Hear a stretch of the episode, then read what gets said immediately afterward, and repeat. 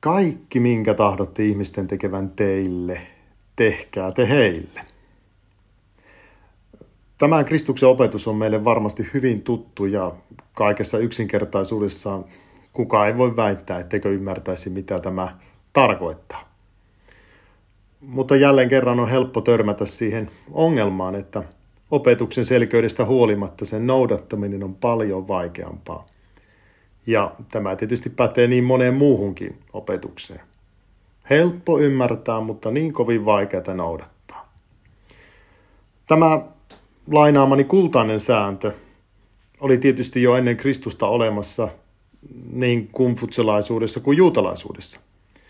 Mutta niissä tämä asia oli esitetty kielteisyyden kautta, eli tai kielon kautta, että älä tee toisille sitä, mitä et tahdo itsellesi tehtävän. Mutta Kristus ei perustanut opetustaan kieltoihin, vaan rakkauteen ja kannustukseen. Ja hän kannusti tekemään hyvää toisille, samalla tavoin kuin haluaisimme saada tuota hyvyyttä myös itsellemme. Ja jos tätä kultaista sääntöä tosiaan noudatettaisiin, niin eihän tässä maailmassa olisi epätasa-arvoa tai epäoikeudenmukaisuutta tai muutakaan rötöstelyä. Kyllähän me periaatteessa aina haluamme, että meitä kohdeltaisiin reilusti. Jopa epärehelliset ihmiset haluavat, että heitä kohdellaan reilusti. Tuskipa varaskaa haluaisi, että häneltä varastettaisiin. Tai kukapa nyt haluaisi, että hänelle valehdeltaisiin päin naamaa.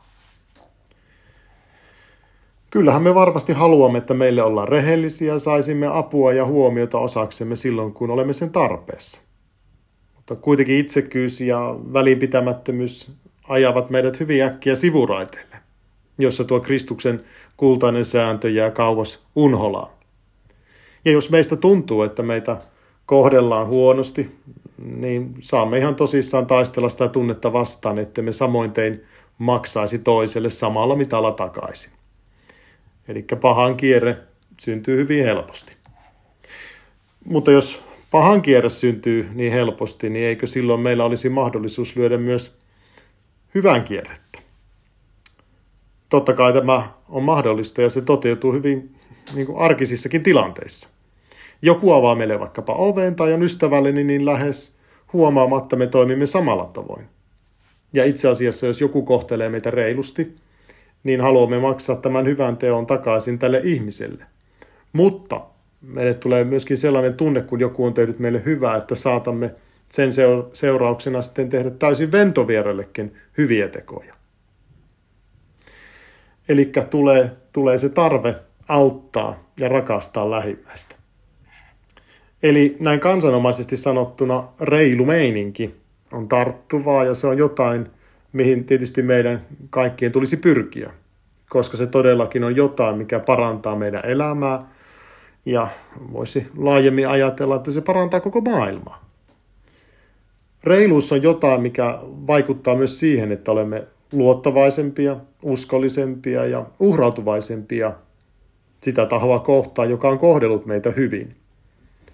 Ja toki siitä sitten seuraa jotain täysin päinvastaista, jos meitä kohdellaan epäreilusti tai epärehellisesti. Nyt otan tässä muutamia esimerkkejä elävästä elämästä ja, ja tämä reiluus on muuten jotain sellaista, mikä jokaisen kauppiankin pitäisi tajuta, koska jos reiluus kerran saa aikaan sen, että ihminen on uskollisempi, niin eikö kauppiat, yrittäjät tai mitkä tahansa firmat halua nimenomaan uskollisia asiakkaita? No niin, siitä elävästä elämästä nyt se pari tarinaa. Ja nämä nyt monet liittyy autoon. Heti alkuun pitää sanoa, että auto oli minulle sillä tavoin vieras asia ainakin lapsuudessa, että ei meillä ollut autoa ja, ja siksi kaikki mitä nyt autoon liittyy, niin ei ne sillä tavalla minua kiinnostaneet myöhemminkään. Ja, no toki tietysti sitä pienenä leikin pikkuautoilla, mutta se nyt on hieman eri asia. No joo. No kun aloin tekemään papihommia Pohjois-Karjalassa, niin auto oli välttämätön työkalu.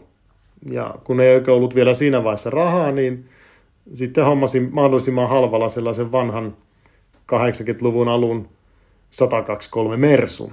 Ja jotkut saattaa hyvinkin muistaa ja tietää, miltä sellainen Mersun näytti. Ja niitä joskus vielä tuolla liikenteessä näkyykin.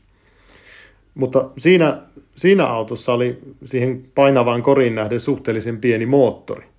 Sitä sai kyllä isommallakin moottorilla, mutta toi oli pieni moottori. Ja esimerkiksi silloin kun menin moottoritielle, niin, tai yritit mennä moottoritielle ja menitkin, niin kyllä kuski kiihtyi paljon nopeammin kuin auto. Ja, ja samoin se ohittaminen sellaisella pelillä oli kyllä ihan työn ja tuskan takana. No, joka tapauksessa. Autosta en, en silloin alkuvaiheessa tiennyt paljon mitään, ja sitten tuli se hetki, että öljyt piti vaihtaa siinä. Ja no, vein auto yhteen no, valtakunnalliseen ketjuun. No, en mainitse nimeä kuitenkaan. Öljyn vaihto. Ja ilmeisesti siellä oleva kaveri sitten aisti, että minä en autoista ja öljyistä tajunnut paljon mitään. Ja, ja siksi ihan surutta niin kun suositteli ja laittokin sitten kalleinta tavaraa siihen ikäloppuun Mersuun, jota voisi varmaan öljykirnuksikin nimittää. Ja siihen olisi varmasti välttänyt paljon, paljon halvempi öljy. No, ei siinä sitten mennyt pitkään, kun sen, sen lasku sain kauniseen käteen ja vähän sen jälkeen, että, että nyt ei ole minua kohtaan kyllä toimittu kovin reilusti. Päinvastoin. Tuli sellainen olo, että minua on huijattu. No mitä siitä sitten seurasi? No tuosta tapahtumasta on jo, jo parikymmentä vuotta aikaa, mutta en ole kertaakaan kyseisen ketjun palveluja käyttänyt. Ja voi tietysti olla, että jostain toiselta paikkakunnalta samasta ketjusta niin löytyisi reilu myyjä, joka kohtelisi aivan toisella tavalla. Mutta kun luottamus menee, niin sitä on vaikea ostaa takaisin.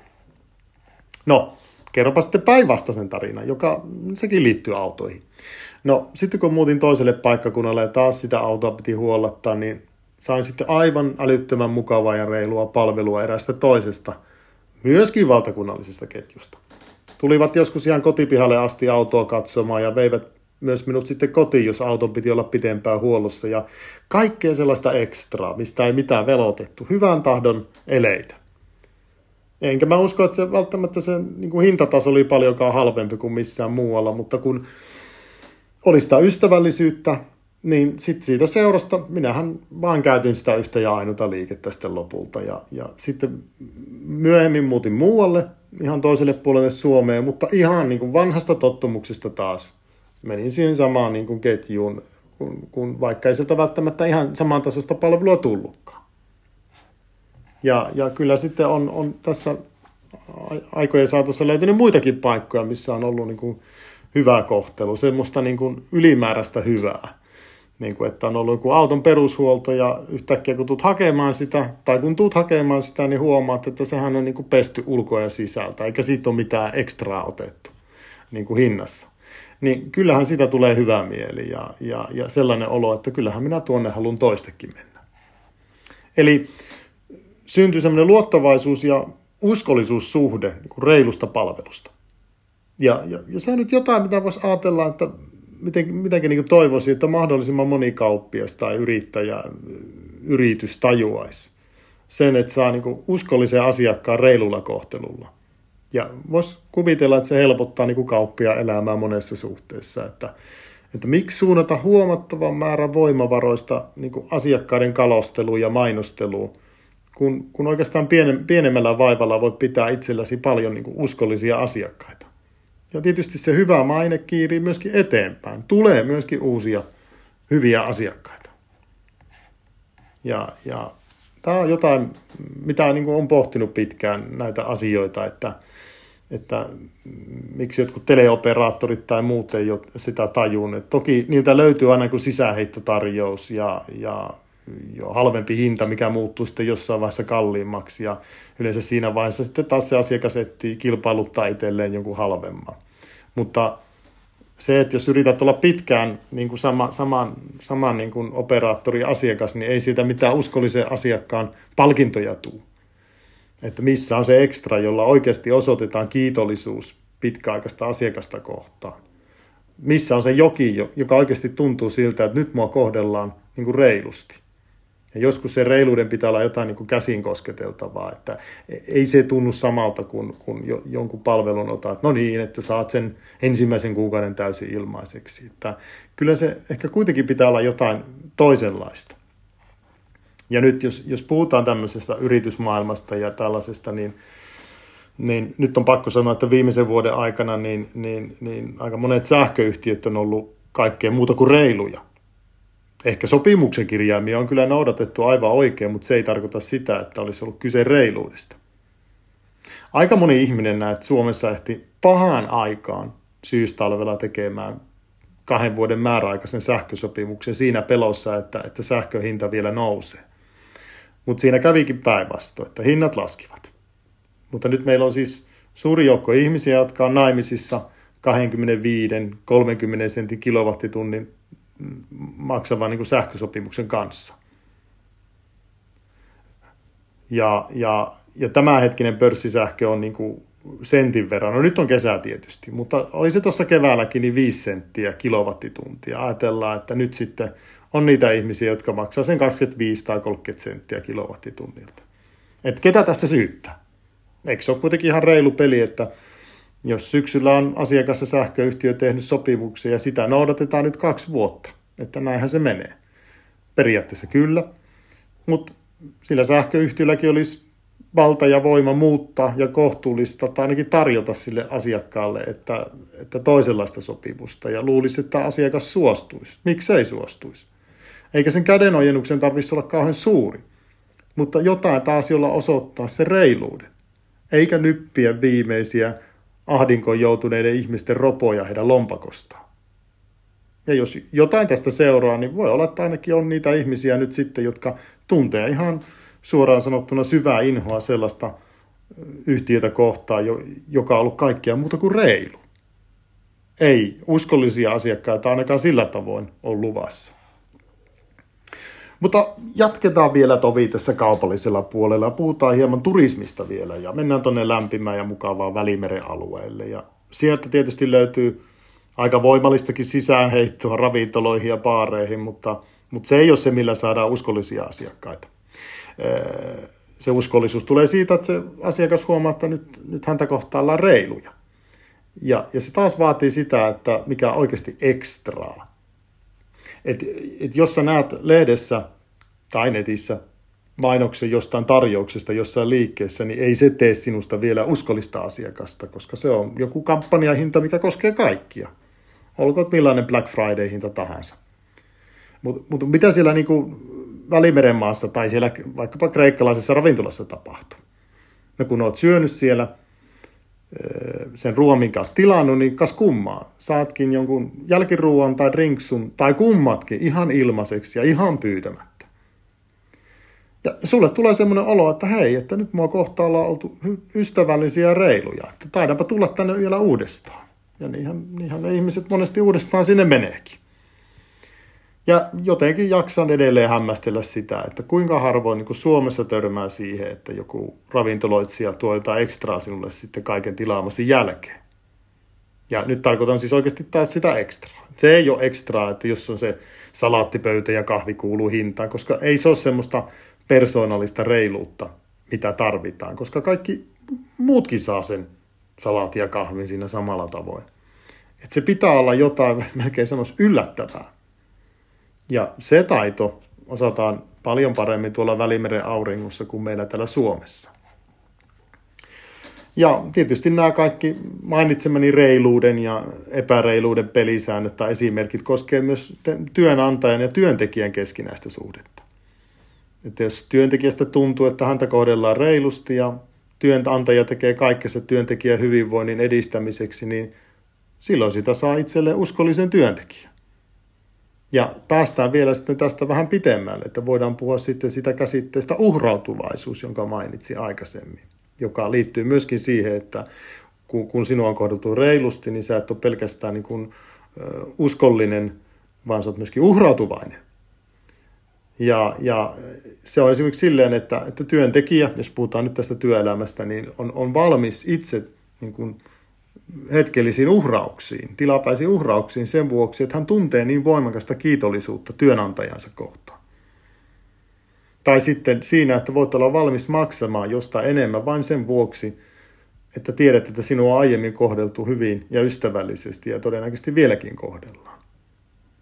Ja nyt sitten tietysti meillä tänä päivänä niin monella alalla on työvoimapula, jolloin voisi ajatella, että työnantajalle on kultaakin kalliimpaa saada semmoinen uskollinen työntekijä, joka ei sitten niin vähäistä vaihda työpaikkaa.